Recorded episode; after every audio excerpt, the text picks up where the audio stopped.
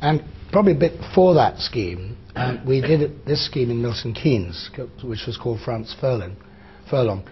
with quite a narrow street running through it, um, and, um, and kind of backlands, which um, were organized in this kind of way. On, on the left was the sort of starting point, a kind of um, road, if you like, with cars parked um, off it in front of uh, the dwellings in a, the sort of way that uh, spec uh, development would have been carried out. And then suddenly, uh, I think I had the idea that um, if we knocked sort of teeth out of the terraces and pushed houses back into the depth of the development, um, between the two rows of houses, or the four rows of houses, if you like, we could put small car courts, um, which would be their own kind of place, um, which would be quite sociable, as we know uh, car arrangements can be. Um, and you'd get the cars off the frontage,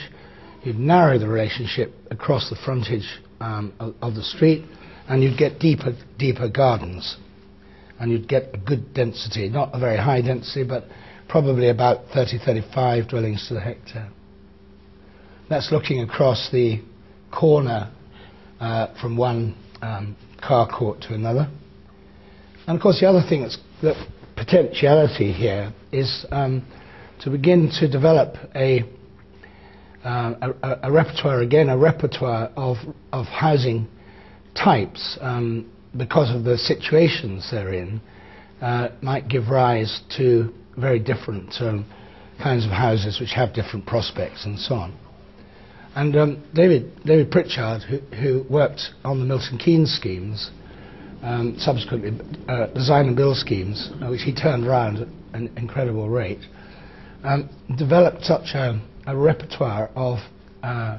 residential housing types related to the, these kinds of patterns of development. Um,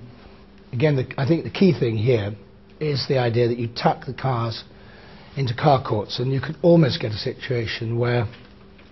if you're clever with this, you can get almost get a situation where the cars, um, the, the, uh, their allocation is part of the private plot, um, depending on the back garden arrangements and so on. But it, it, it's very secure, um, and that's another of um, David's schemes in the same uh, kind of same pattern of relationships between houses and car parking, but um, the actual uh, overall site plan uh, very uh, inventive for a different situation. And another one where uh, in the middle uh, are, um, are, flats, I think, um, and a, a, type which is, you can see there, which is different to the broken terraces, looking across from one car court to another. And what's important in the kind of placemaking here is, is the quality of detail and and um, definition of places and the planting that you achieve.